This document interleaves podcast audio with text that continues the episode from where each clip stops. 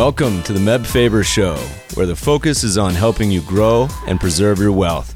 Join us as we discuss the craft of investing and uncover new and profitable ideas, all to help you grow wealthier and wiser. Better investing starts here. Meb Faber is the co founder and chief investment officer at Cambria Investment Management. Due to industry regulations, he will not discuss any of Cambria's funds on this podcast. All opinions expressed by podcast participants are solely their own opinions and do not reflect the opinion of Cambria Investment Management or its affiliates. For more information, visit CambriaInvestments.com. Welcome, podcast listeners. We got an awesome show for you today. Our guest is the co founder and co CEO of Kush.com, a managed marketplace dedicated to helping the legal hemp and cannabis industries thrive through a carefully curated network of vetted buyers and sellers. Welcome to the show, Chase Nobles. Hey, Meb, how are you? I'm awesome, man. So you're based right now out of Seattle, but you've spent a little time growing up in East Coast and also some time in Colorado. Was Colorado undergrad, grad school? What were you doing there?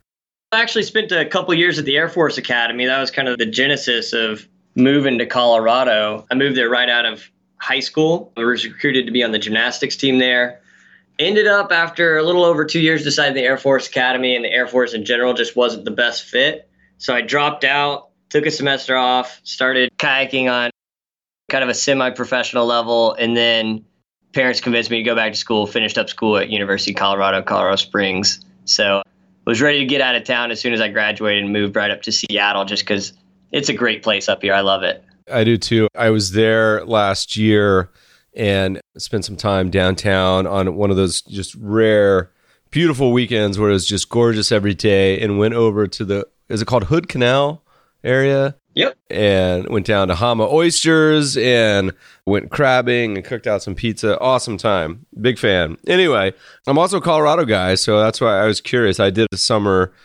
CU Boulder, and I got a brother from that did CU Denver.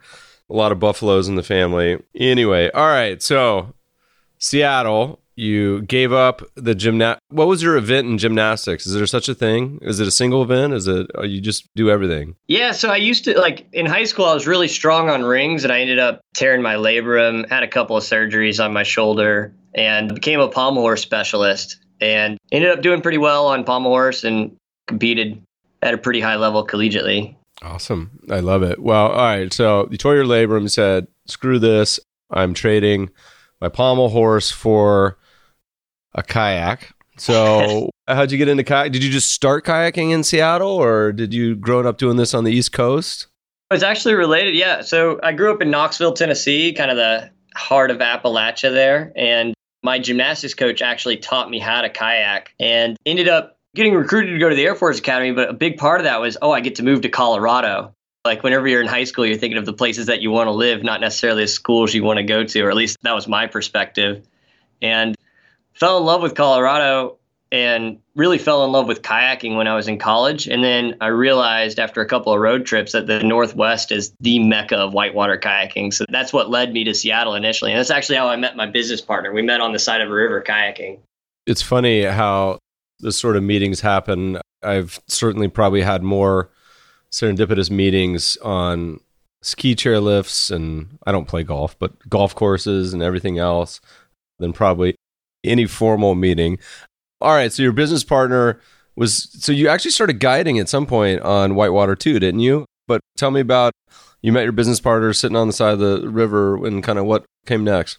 Yeah, so we're kayaking at a pretty high level too. So when we started kayaking together, it wasn't like we were kayaking small rapids. We were going down pretty significant class five, five plus rivers. And so we had kind of this friendship and this bond. And that I like to say business is very closely tied to trust. And I think you'll see a lot of that in our brand. But when it comes to having a business partner you can really trust, kayaking was, you can really trust somebody that you've been down some pretty big rivers with. So we started a actually a cannabis media company called Kush Tourism. Scaled that up pretty quickly as like a, a tourism resource for travelers that consume cannabis. And then that led into building the marketplace, what we consider the largest wholesale raw materials cannabis and hemp marketplace in the world. Well, we're going to spend a lot of time on that. This episode is going to be interesting because it'll blur the lines between entrepreneurship, between learning about startup funding, as well as investing, and also, of course, the growing cannabis space. I'd love to hear about the early days of the actual tourism idea. Was this something where you guys said, look, let's start a blog, let's start some sort of aggregator? What was the general concept? What was the light bulb idea that started this whole world? Well, we were on a very fixed timeline because all we had was $5,000. And it's not like we could really step back and build a full vision. We had to figure out how to make money, like, and quickly, right? Because I quit my job. I'd moved to Seattle, and then come November, October, November, I met my business partner, Mike. And then in January, I quit my job thinking I'd land another job. And that job didn't end up working out. And I was on deck to get married in May. So I quit my job. We started this company. I got married all within a couple of months and I wasn't making any money. So the focus of the business was to figure out how can we make some initial revenue. And so we started a tour company right out of the gate. This was right at the beginning of recreational legalization and people were traveling to Seattle from all over the world to learn about cannabis. We used to be their guide to show them the grow facilities, to show them the glass blowing and the art culture and to show them the recreational dispensaries and teach them about what was happening in Seattle. Because at that point, recreational cannabis was brand new. Colorado and Washington legalized and rolled it out in 2014, and that was the only two states in the country. So we had just had an influx of travelers, and we started selling tours to take people around the city and show them the industry. And so I'm sure your new bride was pretty excited to hear that you said, by the way, I'm going to burn through this 5K and then start to run up our credit cards on this new business. I don't know how that went, but I heard somewhere else you talked about you're laughing where you said you quickly ran out of business. What was the evolution of that sort of concept? Was it something where there was an immediate product market fit where you said, oh, this is a cool idea if we do XYZ? Or you said, no, we need to pivot? Like, how was the early days? How to grow from post nuptials? It was super rough, Meb. I'll be honest with you, man. Like those moments were what we figured out what we were capable of. And I think innovation comes from scarcity. And we were making a lot of moves at that time because it wasn't a neat initial product market fit. We were working to sell tours. And we actually launched our first tour on St. Patrick's Day. And we became our own PR agency. We told every news station in Seattle that we were going to launch this tour in Seattle. It was going to be the cannabis industry. And little did we know that the media ended up, we had three or four news stations come out and pick up the story, right? Travel around the whole tour with us. And the next morning, my business partner gets a call from a friend in St. Louis because he's from St. Louis. And he goes, I just saw you on the news this morning and we couldn't believe because all my family's from the southeast, all his family's from the Midwest. We couldn't believe we were on the news in St. Louis. We were trying to figure out how, and apparently we got picked up by the Associated Press, which at that point we didn't even know what the Associated Press was. And the story went pretty big, and that helped kick off the business. But then we realized it's really hard to make money operating a small tour company. And our biggest challenge was selling tickets to go on these tours. And so we built a content marketing strategy because we were quickly running out of money. It was all based on cash flow, right? The money that we had in the bank was based on the tickets we sold right then and there. And we built this content marketing strategy where we started listing all of the hotels, bed and breakfasts that would allow cannabis consumption and the frequently asked questions about cannabis in Seattle and where and how to buy recreational cannabis. And that content marketing actually started to work really well. So well that we were getting calls to advertise on our site for the recreational dispensaries. And so we actually became a much bigger media company out of that necessity to sell tickets because we just built this kind of content giant. And that led to a whole nother phase of the business where, and it's still in existence today, where we just reached a lot of people really quickly and started selling ads, and that dwarfed the tour company almost entirely. Almost any entrepreneur listening to this can sympathize and relate to some of your comments that just queasy pit in your stomach. I mean, hell, we've been at this 12 years, and I can't tell you how many couches I've slept on and sleepless nights, but I don't know that they're over yet. So that's the hard part. So that was January started, March we started doing tours. In June we ran out of money. In June we also started Chase, what what year was this? 2014. Well, May I got married. June we ran out of money and we weren't taking a paycheck this whole time and I had a pretty hard conversation with the wife and the conversation was you've got 3 months to take home a paycheck or you need to find a real job which I think for any entrepreneur out there, that's so much fuel to the fire. And it's because you do have a real job. But at the end of the day, you have to take home a little bit of money, especially because we were so cash strapped. I was trying to just do side gigs to help pay a little bit, but we weren't making any money from the business. And at three months, right on the dot, on the fourth month, the first day of the fourth month, Mike and I paid ourselves 600 bucks a month and we had a real job. Awesome. or that's, that's what we told ourselves.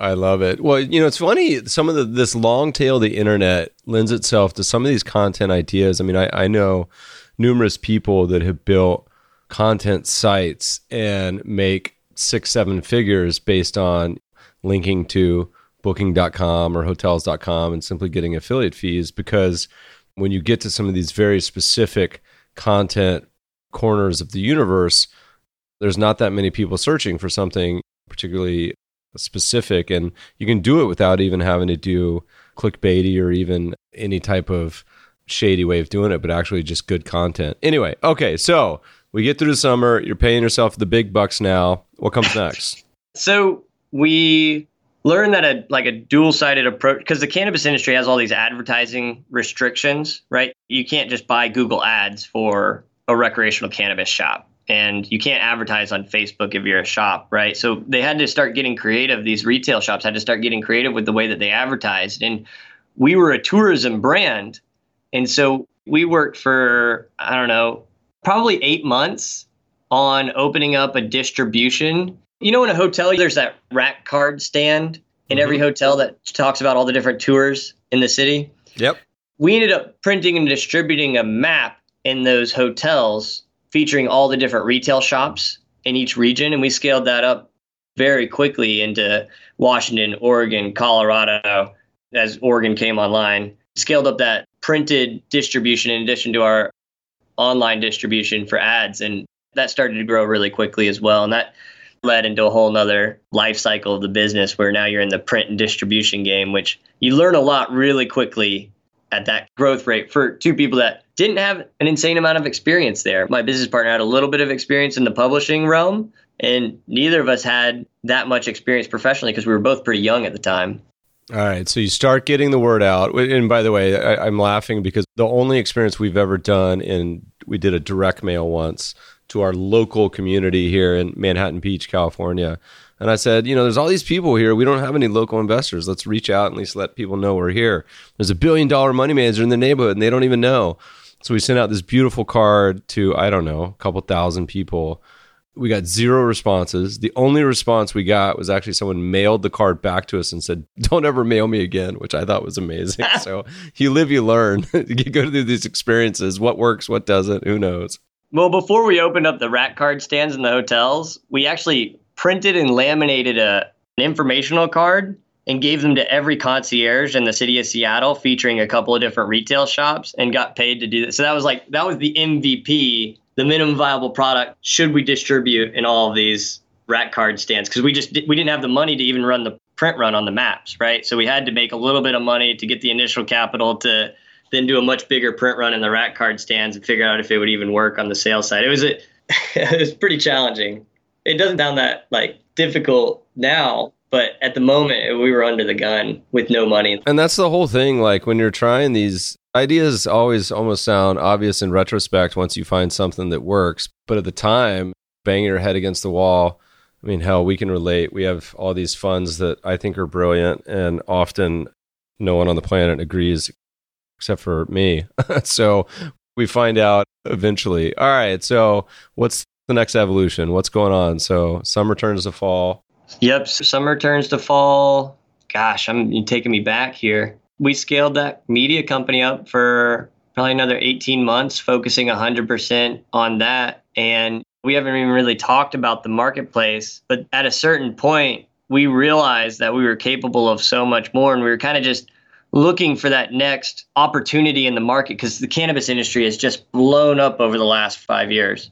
And we knew that we were in such a good place with such a good network of businesses that there has to be something else out there, right? And we thought, since we have all these advertisers, if we do something special for them, they're always going to continue advertising with us, right? And they were there with a retail shop. So we started aggregating wholesale deals and specials for those retail shops from the producer processor market in Washington and sending those out in an email newsletter to all of our advertisers.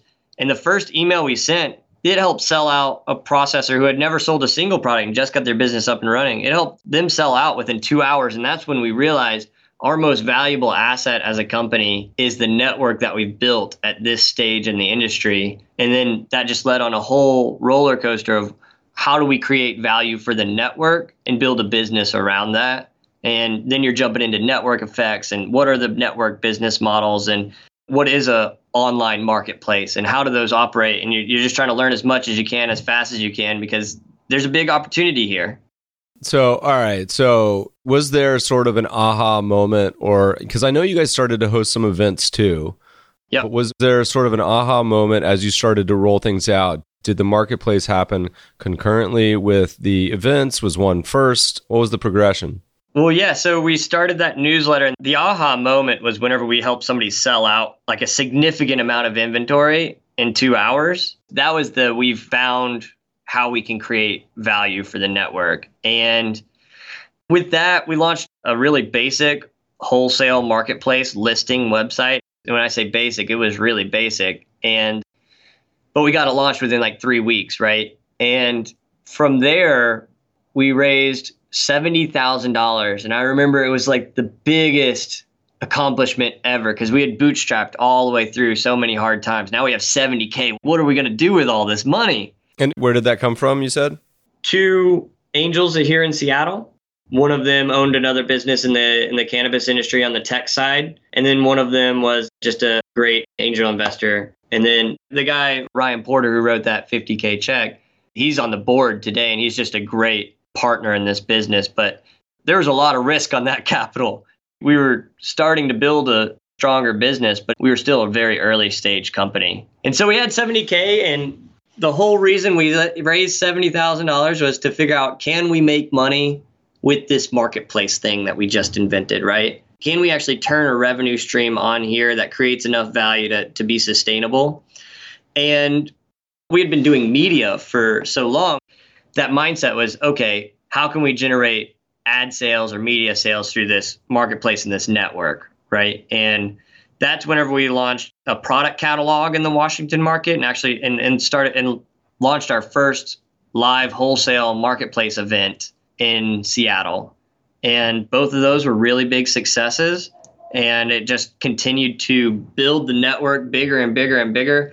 And about that time when we had first started making money through the event and the product catalog, we figured, hey, there's something actually here. There's a business here that we can grow, and we don't have all the questions answered, but maybe we should throw some fuel on the fire. What does that entail? And that's whenever we came across Jason Calacanis, which I, I know you know pretty well. So you met Jason and immediately thought, this guy's insane, thinks he's the world's greatest investor. We're laughing. J- Jason's been on the podcast. He's great but he would also tell you that too. Well, I think Jason was also looking at us and saying we're insane. So I think there's probably some mutual mutual ground there. And so at the point when you started chatting up Jason, had you actually launched the marketplace or was it in sort of the germination phase?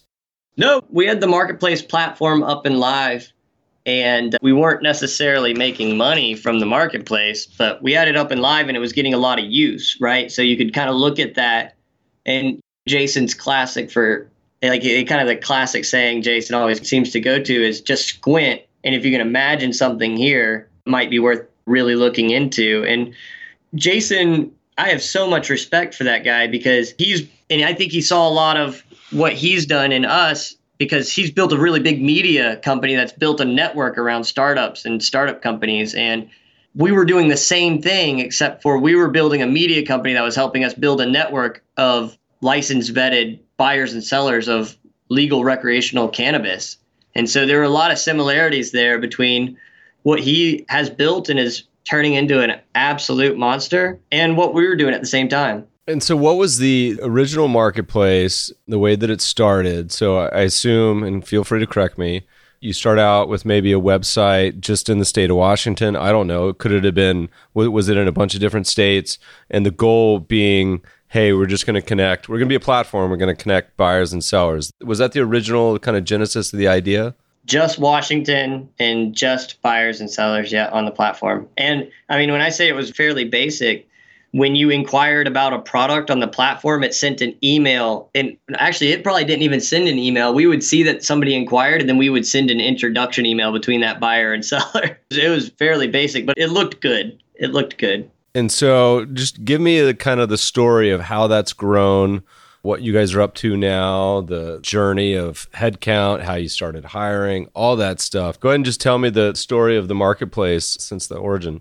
Yeah, so the platform initially was built for retail shops and brands, and for brands to sell into retail shops, and that was doing okay. But then we noticed some really large potential deals coming together, and they were all between farms and product manufacturers. And we couldn't ignore that. And they were very scalable, right? Because in this industry, you have these brands that hit this escape velocity and they can't produce all that material themselves or in house. And so they need to build a competitive supply chain really quickly. And so our company, our whole kind of model and thesis is that we're building a supply chain out of the box for these large brands in the space in the hemp and cannabis industry. And, and that's from farm to product manufacturer to the brands. And so we pivoted again into being a wholesale raw materials trading platform that was custom built for brands and farmers to for brands to find raw material to put into their product and for farmers to find liquidity for their harvest because you got to realize a lot of these farms in the space they don't have a full-time sales team and a lot of these brands either they're trying to put together a procurement team or the owners are doing it themselves. And so we can come in and say hey here's a supply chain out of the box to the brand and to the to the farms. We can say hey we'll help you find liquidity for your harvest so that you don't have to hire a sales team and do all the negotiations. You can do it right here on our platform. Such a no-brainer where you have this patchwork industry that's just growing from nothing to maturing very, very quickly and lots of money sloshing around everywhere. But having the ability to connect people seems like a very obvious, you know, platform solution. So tell me, what states you in? Are the majority of these transactions also just kind of one-off purchases, or is it facilitated where some of these guys are kind of coming back every week or every month, or how's it work? Yeah, it depends on the user. The purchasing cycle is different for every user. It seems like we, they fall into categories, but some people will buy enough for the next 30 days. Some people need weekly recurring orders. Some people need large farm buyouts. And so our platform is built to handle all of those transactions and connect them in a, like a competitive way, right? So if you're the farmer you can manage all your different bids. And if you're a buyer, you can manage all the different supply sources to make sure that at least the price is right. Because in this industry, there's such little transparency into what is and isn't a good price that without a platform like ours, people have a hard time even figuring out what things are worth, right? And we help make that more competitive and fluid in a marketplace that is very fragmented and has a lot of different players doing a lot of different things. So, how many states and, and only domestic right now? Yep. So, just the US, but we're in Washington and California on the recreational cannabis market. And then in hemp, hemp is becoming it's the 2018 farm bill federally legalized hemp so all these different there's a patchwork of state regulations but there's a lot of states already online in the hemp industry growing and selling raw material and then kind of the derivative sides the distillates the isolates the products that you would put into a lotion or a topical or anything like that and so you eventually convinced Jason to participate in leading a syndicate. I, full disclosure, invested alongside some other angel investors. What has been the process and vision sort of to starting to scale up? I imagine you aren't doing this with two employees anymore. Tell me about the growth. What's been the, the progress of the business? It's been really wild, honestly, just watching this thing grow. I know you probably get our investor updates, and I'm sure you've seen a few of those. But when you're growing quarter over quarter, it's really like doubling quarter over quarter. It's really hard to prepare for that. So Since probably last October, we've grown to around 30 employees and keep scaling up. And then the numbers keep telling us to do that. So we have a decent sized office space up here in Seattle and just keep growing. It's really exciting to be a part of. It's interesting. The one thing I give you credit for, and Jason as well, is having invested in over 80 private companies now, ability of some like yourself to communicate. I mean, for a while, and I may still be, you may be going in my spam at this point, but was getting weekly updates, I think at one point, but monthly or even quarterly. But so many entrepreneurs don't even send any, and it drives me nuts because one of the biggest resources of any entrepreneur would be their investor base. And some of those people will be CEOs, some will be founders, some will be billionaires. Some, like it just it makes no sense to me not to interact with those investors or for whatever it may be people. And so kudos to you. I love reading them both the the wins but also the challenges too because it's not a straight line up. It's not easy at all. There are a lot of challenges. I think it's really important to be honest with your cap table about that we recently rebranded the whole company to kush.com and so i just changed my email address so you might not be getting those but i still send weekly emails every week to the cap table just hey here's the wins here's where the numbers are at here's here's how we're doing here's how maybe i could use a little bit of help I was just teasing you. I read all of them, but I do like that you have the highest frequency of any of the ones we've invested in. But that's better than the opposite. I mean, there's some that I have to email them and be like, dude, you haven't sent anyone an update in like a year and a half. Like, are you still in business or like what's going on? All right. So you've had some pretty solid growth. As you look around the landscape today, is the main sort of focus taking advantage of this opportunity in front of you as far as this marketplace? And if so, what are sort of the main hurdles or doors that need to open for this to continue growing? Is it just execution and finding more suppliers? Is it finding more buyers? Is it expanding into new states? Like what's the what what's the kind of landscape look like? Hemp came out of nowhere last December and we'd been looking at it for a while and doing a little bit of business here and there. I see CBD and hemp being such a big part of this industry, maybe even dwarfing THC and recreational cannabis at some point, just because it's so mainstream that growth has been just really exciting to see. When it comes to building the network, we have to go through this whole validation and vetting process. It's almost like an application to become a part of our platform. And so, you know, yesterday we did 97 new user signups, right? And to go through that, one of the challenges, and just speaking bluntly, is vetting and validating every single new signup because there's a backlog of probably five to 800 new signups that we're still working through and, and that that is getting bigger and bigger. Now we've hired to, to cut into that, but I would say that's one of the biggest challenges is dealing with that user growth on a pretty highly managed marketplace. And are those buyers or sellers or both? Both. Yeah. Well, you got to think about it. There's these large farms across the US, and every single one of these farms is looking at the hemp industry and having a conversation with their team and saying, hey, maybe we'll allocate a couple of acres to hemp this year. And that conversation leads to, well, what's it worth? And whenever they start asking questions like, what's it worth? Because we have a content marketing strategy that just is really effective. They end up on kush.com and start exploring and then end up signing up. And now they're in the business. Now they're in the industry and learning and figuring out, hey, maybe we can't validate you right now. Your, your state requires this, this, and this license. That's a whole part of the process. There's, there's a huge educational aspect to our business that I think it's a big part of helping the industry grow. I really do.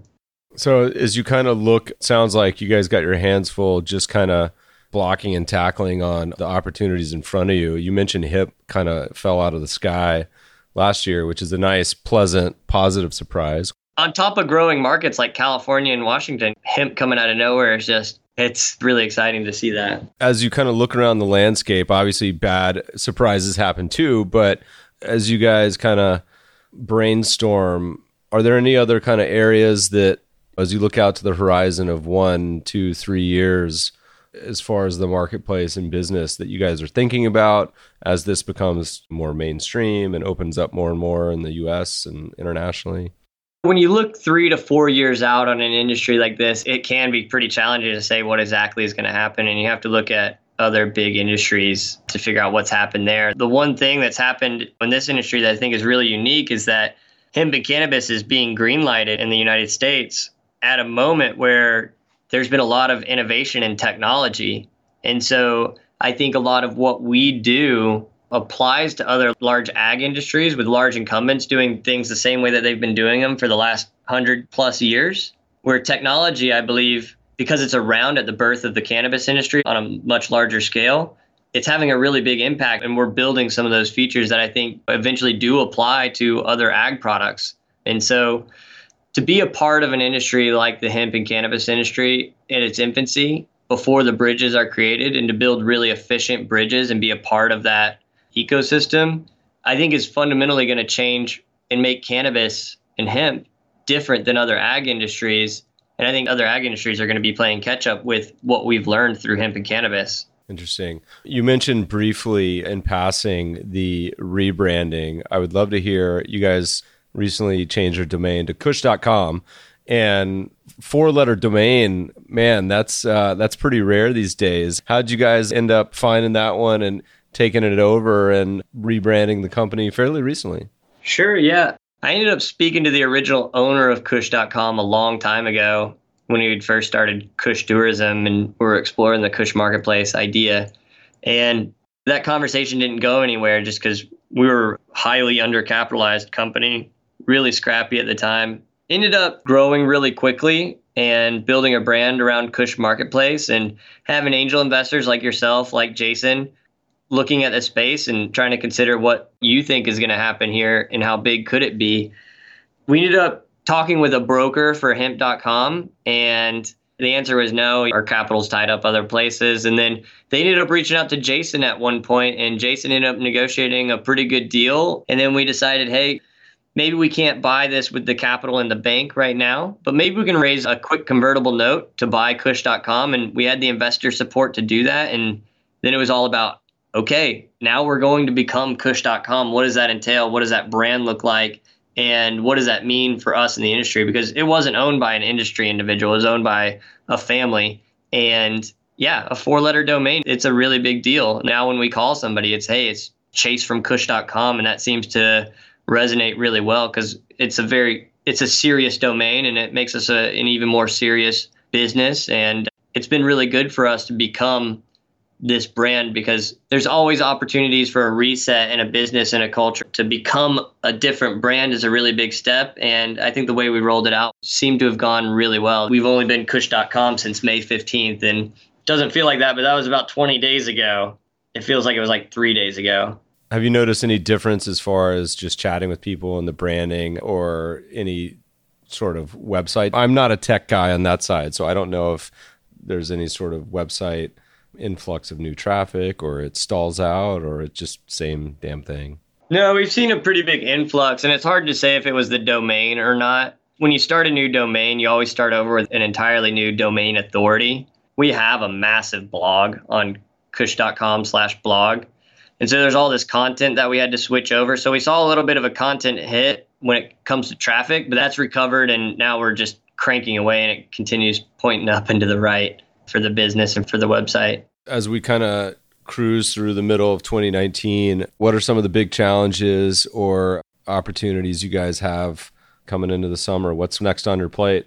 Yeah, we're working on a couple of secret projects that I think is fundamentally going to change the way these transactions are done in the industry. And I'm really excited to launch those out. Another big piece, another like on the challenge side is payment processing. There's not really a there's a lot of regulation and just ambiguity in the payment processing. We actually don't even process the payments right now for any of the transactions on our platform. And that's something that we're hoping the, the federal government works through to help the banks and the credit card processors relax. And that's a challenge that gets brought up on a weekly basis how does that work today? Are you able to operate outside of a lot of the rules and regulations, or, or are you guys smack dab in the middle of it and have a whole? And this is spoken from someone who has to deal with one of the most regulated industries on the planet. Where do you guys sit in that ecosystem? Are you outside of it, or are you fully stuck in the middle? We have a pretty expensive legal bill because there's just so many questions that we got to constantly ask. But at the end of the day, we're a communication platform to introduce buyers and sellers. We don't process the payment, we don't touch the product, we don't touch the money. The transaction happens between the buyer and seller. At the end of the day, we get paid to introduce buyers and sellers for a transaction. And as far as the landscape today, you still hosting events? Do you guys still do a few events per year? Yeah, we actually acquired the Oregon Hemp Convention. It's on Friday and Saturday this week. So it's been crazy around the office because it's just such a massive event that we're putting on. It's well over a thousand, probably pushing more like 2,000 plus attendees. And we sold out a really big space at the Oregon Convention Center. And we're really excited to go down there and see that because, you know, people from all over the country are coming out for this event. But we also do events here in Seattle and we look at it as network building and bringing people together is our business model, kind of the physical manifestation of our online platform. And it's always nice to have a lot of our users in one room and put a face to the name because as much as we travel, we can't meet everybody. And it's really nice to have everybody come to one place. So it's really great for doing business, but it's also a really great event that brings a bunch of people that should know each other together.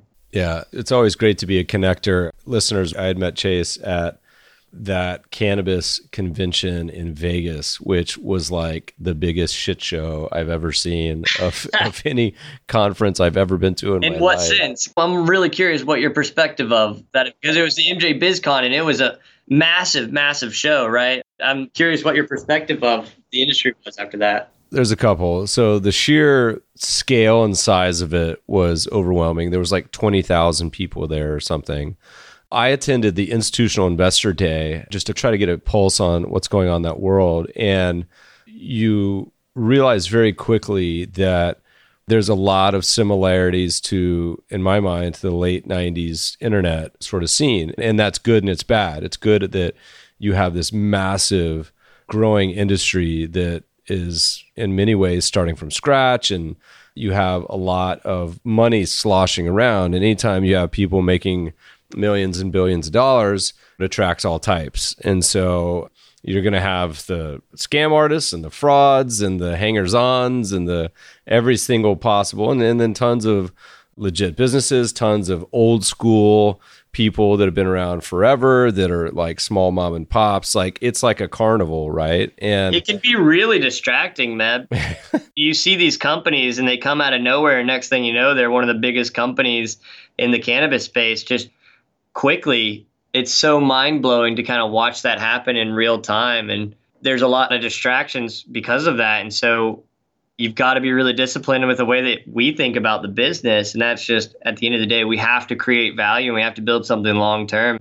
But whenever there's fireworks going off next door, it's so strange. Well, and that's the thing is that it's same for any startup ecosystem that is very highly funded. The enticement is always to spend a bunch of money and grow and you see a lot of companies that essentially flame out spend a bunch of money and do something and but that's that's the way the creative destruction works. It's capitalism. I mean watching even on the public side things like tilray which go up to the moon and then down i don't know 80% from the peak or something. But anyway so it was a lot of fun. And my sense was that there were many many many very legit real businesses growing and expanding and all sorts of that ecosystem. But also like i said you're going to find your crazies too. I mean my favorite sign and i wish i remember what booth this was uh, it's probably good that i don't to publicly embarrass them but above their booth it said money grows on trees and i was like oh man you're to regret having this logo above your booth at some point after the bubble popped and after the dot com boom. I was a kid during the dot com boom, so I wasn't even remotely aware of it. But like reading about that and reading about the entrepreneurs that really focused on value creation, like Jeff Bezos, some really great companies came out of that era. And we're on a mission to be one of those for the cannabis industry. Yeah. I mean that's all key. The the sustainability, you know, is and it's you know it's that's the, that's the agony and ecstasy of being an entrepreneur. Um, you know, and, and that having been said, that um, what what have been some of the the biggest challenges, you know, as you look back over the last five years of, you know, going from a riverbank to a uh, tourism and event company to a platform and marketplace. Um, what other than burning through your five thousand dollar limit in the first uh, origin? What you know, learning to become a CEO. What what have been some of the biggest you know struggles? Struggle wise, I think entrepreneurship, you're signing up for a struggle when you start a company. Because even if the revenue is there, even if the growth is there, those actually create chaos themselves, right? So it's not just that there's all these challenges and that's kind of the way that a CEO operates. It's that you're expecting that you're signing up for the mentality that no matter what challenges come along, you can solve them. So I think I operate really well under that, but I've also had to learn a lot. Being a CEO is like having a mirror on you the whole time. You're looking at your reflection constantly because when something's going wrong, it's your fault. It's your responsibility to figure out how to help lead your team better or make. There's a lot of learning that I think anybody would need to do, especially a first time entrepreneur, about yourself and the way that you lead to become a great leader. Because look, we all have blind spots, right, Meb? And, and I think the more you can be receptive to how to be a better leader and the more that you can listen to your team and understand okay, I see that we have this giant challenge, and asking the question, what do you think we should do, is really important because it's so easy to, to take the reins and say, here's what we're going to do, right? But I think it's really important as a leader to ask the questions and to build that decision making within the team. And, you know, I think those are lessons that any entrepreneur, any leader has to learn through not being perfect, right? And I guess that's a little bit more of an introspective answer than you're probably looking at, but I think that it's super honest and, and right. It's hard to prepare for the kind of growth that you see in startup land. And the best way to prepare is to go through it, in my mind. I enjoy reading a lot of your updates um, in many ways because it reminds me so much of the experience we've been through. Listeners, my advice about entrepreneurship is just don't do it. It's too much work. it's too painful. Just get a nice nine to five and enjoy your nights and weekends that you will no longer have. Well, you know, recently, since we've been growing so quickly, we're attracting really top level talent. And to bring on people that have a lot of experience, that's a whole different kind of transition, right? As a leader, now you're not leading what you could afford. Now you're leading people that really, really deeply want to be a part of what you're building because they think it could be great and they've seen it before those are different conversations. And that's the challenges of growth too. I mean, sometimes when you start to grow a lot, you got to start add headcount, and that's just a huge pain in the ass as well. What's the main sort of hires you guys look for? Is it on the tech side? Is it sales? Is it customer relations? We've made three hires in the last, I don't know, week and a half. And a lot of that has to do with onboarding and validating on the platform because our platform is kind of the growth restriction plate on it is how many users can we validate? And validation isn't just a very easy process. So, what's the main hurdle when you say validate? Do you have to validate that they're like a licensed, like legit business, or how's it work? Yeah, that's exactly what it is. Every state has their own set of regulations, and every state has their own set of licenses. And not only do we have to maintain and know exactly what users need to be validated on our platform, we have to keep up with all those regulations and regularly check through the whole network to make sure that we're doing a good job at building a validated, verified. There's a lot of credentialing that we do on these businesses that makes our platform so valuable because it doesn't exist anywhere else. It sounds like a good side business, validating these companies for other companies. It makes me laugh. Are you thinking about starting a new company? Because no, I'm looking for a contractor if that's what you're offering. I'm a cheap bastard, and so back when we did a fundraising round years ago, I think we're we may be the only asset management company that's ever done a fundraising round, crowdfunding, but certainly there's probably on less than 10 if there are any others. I don't know any others. Anyway, we haven't actually spoken that much and I don't know if this is the right form to do it, but I'd love to hear your background. Sure. Yeah, I'd love to hear your origin story. I don't know if an interviewee ever asked that question, but I'm super curious. Yeah, the good news is we got 150 podcasts you can now listen to. Queue them up, and it'll take many walks with a dog and nights you can spend with me alone on your AirPods. Just quietly whispering into my. and I tell my listeners, you can listen to me at two to three times speed because I speak so slow in a monotone. But back when we raised, I think about three million bucks through a crowdfunding round, and you had to do it through accredited, so it wasn't the new crowdfunding rules, but the old ones. And so I said, man, they said you got to verify the accreditor status for all these investors. And so I, I just sent them to AngelList. AngelList, if you're listening, I'm sorry. But the good news is I sent you a bunch of new investors, so you can't complain. I said, go to AngelList, sign up, and send me your accredited investor link. So they did all the they did all the verification for me. So thank you, AngelList. But uh, well, they built a giant company, so I wouldn't worry too much. I sent them a bunch of rich people. They can't complain. So, but I exactly, just laugh because. Right we were oh true yeah you had to do all that credentialing you've done jason syndicate i've become a very small time angel investor myself and done a couple of syndicate deals and they've got the process pretty dialed over there for jason syndicate but you don't think about that when you're going through it do you yeah, no, it's interesting. There's a lot of in the financial world. There's so many rules and regulations and a gazillion different, and for good reason. There's probably more scammers and scumbags in my world than anywhere else. So a lot of rules and regulations we better start winding down. Chase, where's a good place for people to find what you're up to, what you're doing? They want to apply for a job, they want to invest. Where do they go? It's so simple, Meb. Kush.com. I knew the answer already. so, people looking to just even, I know you have a lot of institutional and family offices listening to this podcast.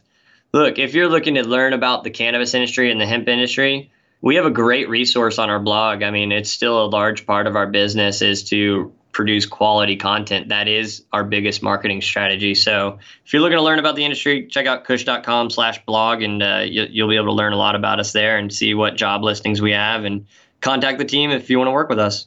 I skipped my ending question of, of 2019 and as a non-traditional investor, you may have a different answer for this. Usually when we ask the investors on the podcast, we say, as you look back over your career. Are you 30 yet, Chase? Turned 30 in November. So awesome. Well, happy birthday.